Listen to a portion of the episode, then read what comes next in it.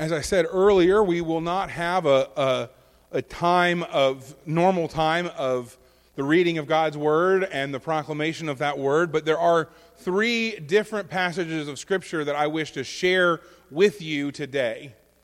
That I wish to share with you as the congregation, and that I wish to share with Alicia as we prepare to ordain you to the office of deacon.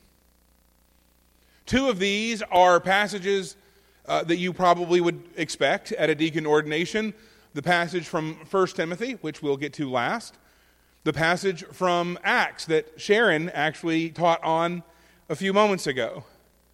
But I want to start with a passage from John, from John's Gospel, from the 13th chapter. And considering that if I were to ask you to stand every time I read Scripture this morning, we would be up and down as if we were Roman Catholics or Episcopalians, um, you may stay seated this morning, but I ask that in your spirit that you would rise as we read God's word together. We are in John, the 13th chapter. We're going to be starting with the first verse. Before the Passover festival, Jesus knew that his hour had come to depart from this world to the Father. Having loved his own who were in the world, he loved them to the end. Now, when it was time for supper, the devil had already put it into the heart of Judas, Simon Iscariot's son, to betray him. Jesus knew that the Father had given everything into his hands, that he had come from God, and that he was going back to God. So he got up from supper. He laid aside his outer clothing, he took a towel, he tied it around himself. Next, he poured water into a basin and began to wash his disciples' feet and to dry them with the towel tied around him. He came to Simon Peter, who asked him, Lord, are you going to wash my feet? No, Simon, you I'm going to skip. Everyone else I'm going to wash their feet, but you I'm going to skip. Jesus answered him, What I am doing you don't realize now, but afterward you will understand. You will never wash my feet, Peter said. And Jesus replied, If I do not wash you, you have no part with me. Simon Peter said to him, Lord, not only my feet, but also my hands and my head. One who has bathed, Jesus told him, does not need to wash anything except his feet, for he is completely clean. You are clean, but not all of you. For he knew who would betray him. This is why he said, Not all of you are clean. When Jesus had washed their feet and put on his outer clothing, he reclined again and said to them, Do you know what I have done for you? You call me teacher and Lord, and you are speaking rightly, since that is what I am. So if I, your Lord and teacher, have washed your feet, you also ought to wash one another's feet. For I have given you an example that you also should do just as I have done for you. Truly, I tell you, as a servant is not greater than his master, and a messenger is not greater than the one who sent him. If you know these things, you are blessed if you do know them. I am not speaking about all of you. I know those I have chosen. But the scripture must be fulfilled. The one who eats my bread has raised his heel against me. I am telling you now before it happens, so that when it does happen, you will believe that I am he. Truly, I tell you, whoever receives anyone I send receives me, and the one who receives me receives him who sent me. We see here Jesus, the Son of God, the second person of the Trinity, God in the flesh, get up from a meal that he is sharing with his disciples, the Master is sharing with the followers. And he gets up and he washes their feet. Have any of you ever been in a church or been in a service where you participated in a foot washing? A couple of you have. Um, I went to seminary with an individual who was Church of the Brethren, and the Brethren are a foot washing tradition. And so, as part of their third year service, chapel service, we had a foot washing. Now, you want to see a group of people get uncomfortable. Ask a group of, of back row Baptists to participate in a foot washing. You should see the look of terror and panic on some of your faces right now that I'm even mentioning it. But let me tell you what happens in that service. When you have, in my case, it was an older gentleman from her church who had come to help us. A man very much my senior, very much my elder, and, and probably my superior in the faith. Walked the faith a lot longer than I have. To kneel in front of me, whom he did not know, and to wash my feet.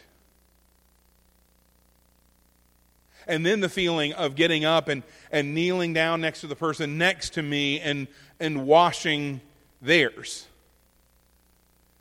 Now, don't get worried. I'm not going to ask us to do a foot washing this week.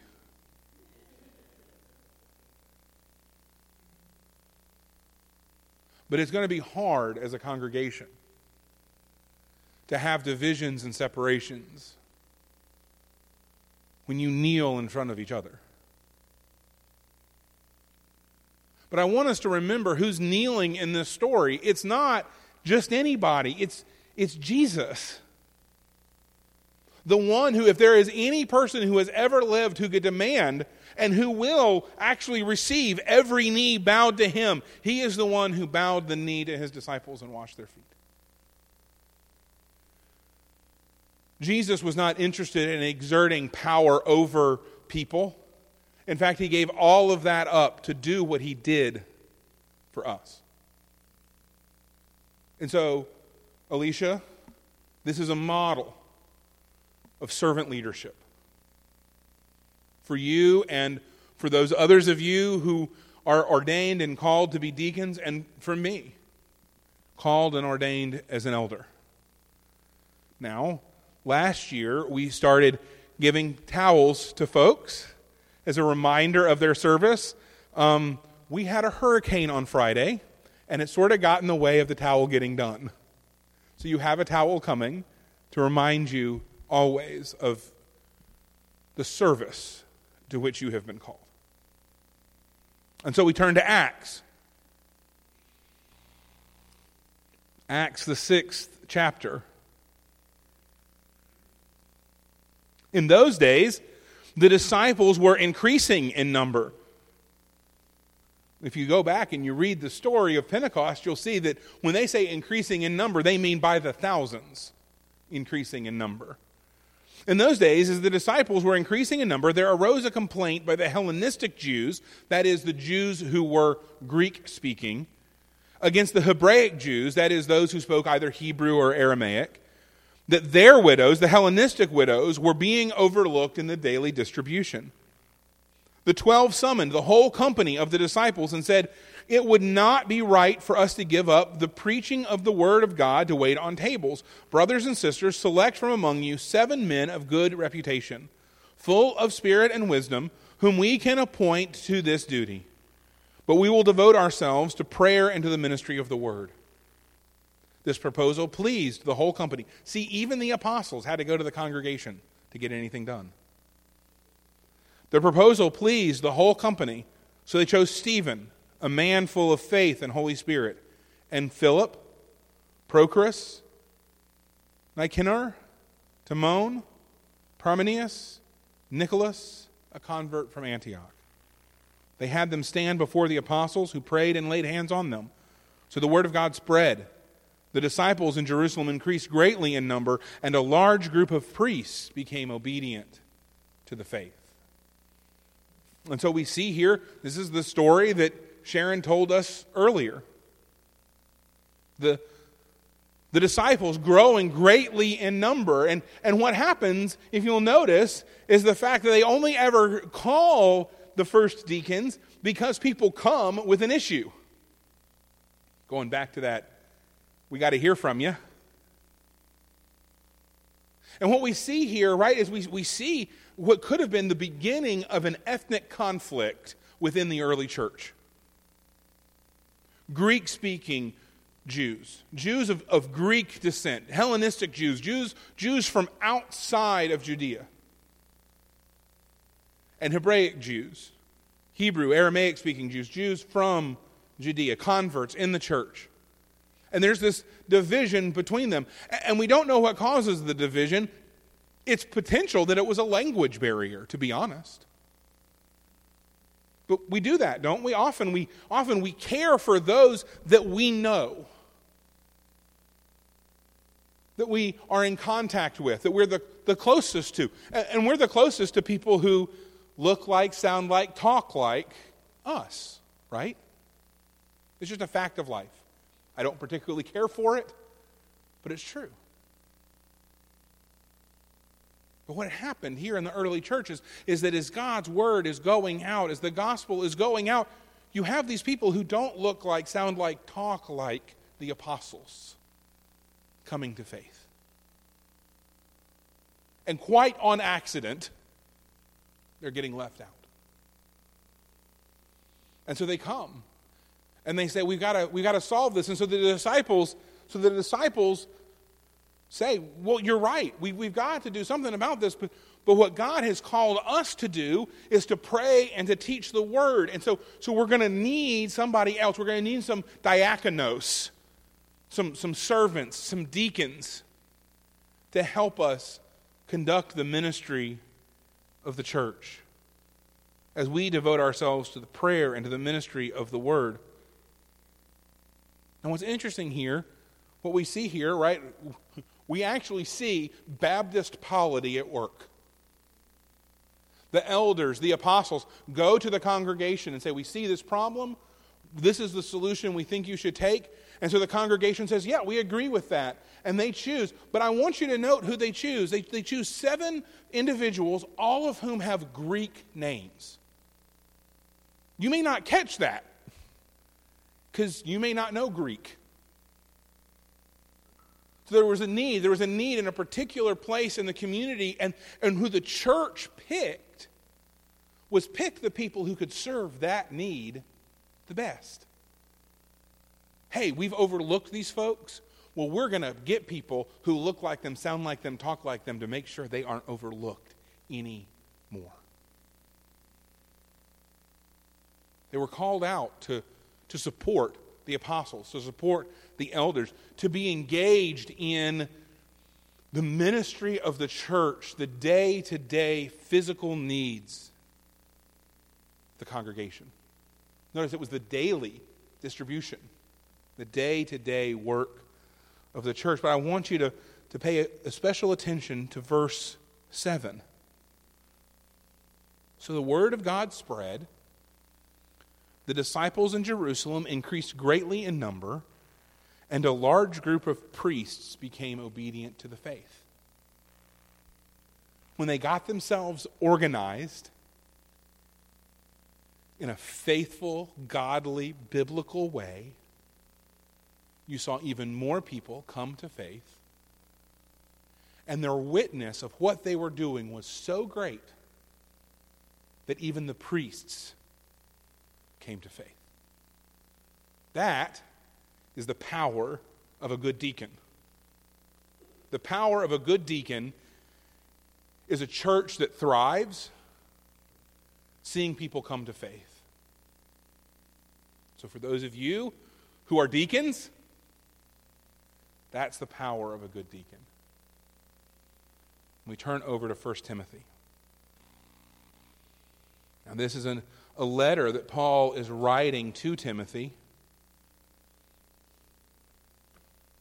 Timothy is in Ephesus, having some issues in the church there. And so the first part of chapter 3, he's giving the, the qualifications for the elders in the church. There are two offices in the church there's the office of elder and the office of deacon. Our Baptist faith and message, our confession of faith, says that there is two offices the pastor and the deacon. My only problem with that, while it's the same two offices, pastor is not biblical language, elder is biblical language. Two offices. These are the qualifications for a deacon. Deacons, likewise, should be worthy of respect, not hypocritical, not drinking a lot of wine, not greedy for money, holding the mystery of faith with a clear conscience. They must also be tested first. If they prove blameless, they can serve as deacons. Now we come to a, a word that is contentious. In the Greek, the word for wife and the word for woman is the same word. I'll say this there are no qualifications put on elders' wives. I've got a hard time thinking that Paul puts qualifications on deacons' wives and not elders' wives. I think we've mistranslated this word in the English tradition for 500 years. I think this word should be translated as woman, as women. Women's too must be worthy of respect, not slanderous, self controlled, and faithful in everything. Deacons are to be husbands of one wife, managing their children and their own households competently. For those who have served well as deacons acquire a good standing for themselves and great boldness in the faith that is in Christ Jesus. These are the qualifications of deacons. Now, here's the interesting thing. I would challenge you if you are a Christian who is not called to be a deacon, read that list and tell me which of those things you are not called to be. Deacons are not, in fact, super Christians. Neither are, I regret to inform you, pastors and elders. I, I, don't, I, don't, I don't have a leotard on under my shirt that has SC, which would be actually kind of cool because it would not only mean stand for super Christian, it would also stand for Stacia Carter, and that would be, you know, fitting.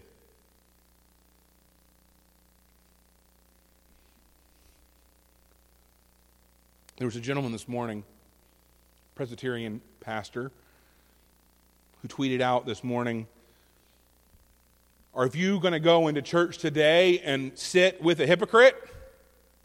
Yes, because you're going to be sitting with yourself. We're not called to be super Christians. Deacons aren't called to be super Christians, neither are elders, but we are called to live into these qualifications worthy of respect, not hypocritical, not drinking a lot of wine, not greedy for money, holding the mystery of the faith with a clear conscience. What an amazing line. Hey, there are some things, Timothy, that you and your deacons and your elders are never going to understand. It's the mystery of the faith. But hold it with a clear conscience, without reservation. They must be tested first. If they prove blameless, they can serve as deacons. Women, too, are to be worthy of respect, faithful, uh, not slanderous, self controlled, faithful in everything. Let me offer men, whether this is whether this is meant to be wives, as it has been translated for 500 years, or whether it's meant to be women, gentlemen, all of these things should apply to us as well. Worthy of respect, not slanderous, self controlled, faithful in everything. This is not a list that is only for a certain group of people, this is for all of us. Now, why? Why are these the qualifications for a deacon? Why is, why is it this list? I'd offer this. Because, at the very least, you want your deacons to be Christians. And this is what Christian behavior looks like. Because as, as a deacon, not only do you serve in material ways, not only do you, do, do you have a servant's heart that's humble and, and willing to get down on your knees in front of others, but, but you also serve as an example to the members of this congregation, but also to the community outside. Let me tell you, you are not just a deacon inside these four walls. You're going to be a deacon at Lumberton High School where you teach. You're going to be a deacon in your home where you've got a little one who looks up to you as her aunt. You're going to be a deacon when you're driving down the road. I've seen how you drive sometimes. Let's work on that. Also, hi, pot, I'm kettle. You're going to be a deacon from this moment forward. It doesn't go away, it doesn't stop unless you do something and then we take it away from you. And let's not do that. You're called, that's a way that you're called to serve the people of God. That's why serving is an example. So that they can look to you. Whether they're older than you, which might be awkward, or younger than you, which can still be awkward. Look to you as an example of, of Christ. You'll see this morning, folks, you'll notice that our deacons are wearing little deacon badges. This was an idea from one of our incoming deacons, from Mr. Henry Calder. And here's the thing they're, they're wearing those badges for two reasons. One, so you know who they are. But two, also, sometimes it helps them to have it on because then it reminds them that they're a deacon and they're being looked at. So it serves in two capacities. But these are the folks that you have, hopefully through prayer and discernment, discerned that God is calling out of this body to serve you.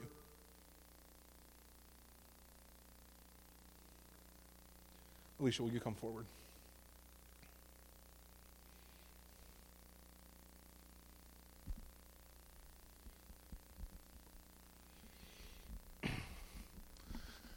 Have a series of questions. One question that I am going to ask y'all, and then a question that I'm then a series of questions I'm going to ask you. So, first, you, the people of Fairmont First Baptist Church, have you, as a church, considered seriously the decision to accept this woman as a deacon of this church? We have. And you will answer in the affirmative with an I do for these questions.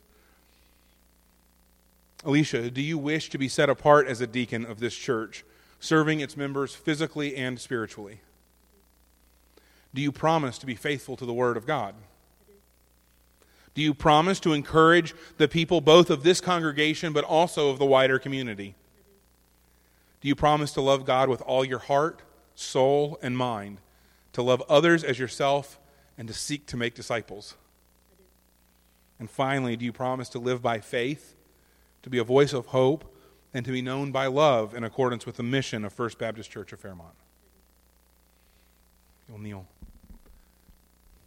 Those first deacons were uh, ordained by the laying on of hands.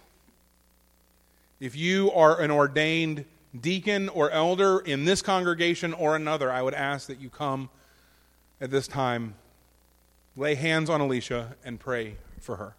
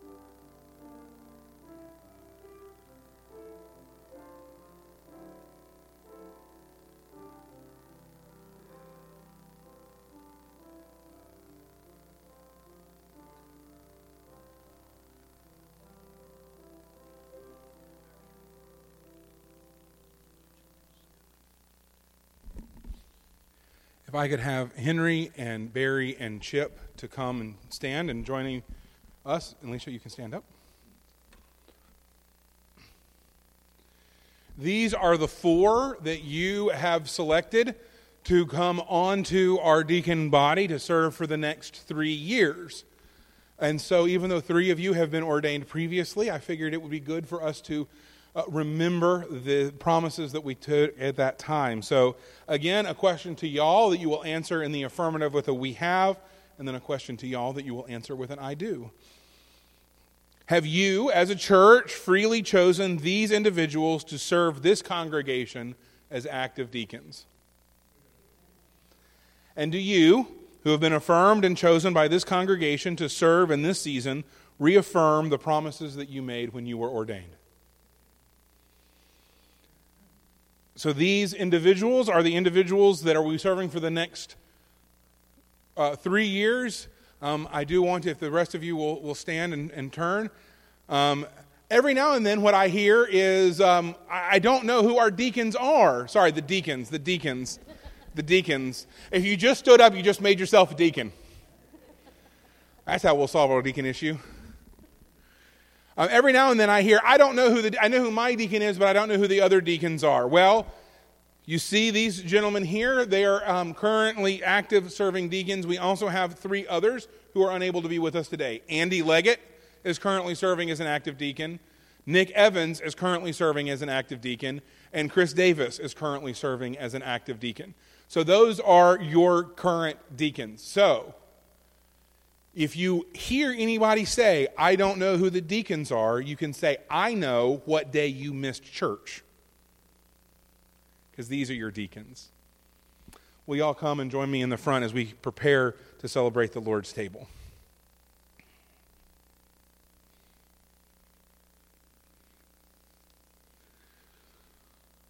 Alicia, we're taking you and we're throwing you in the deep end.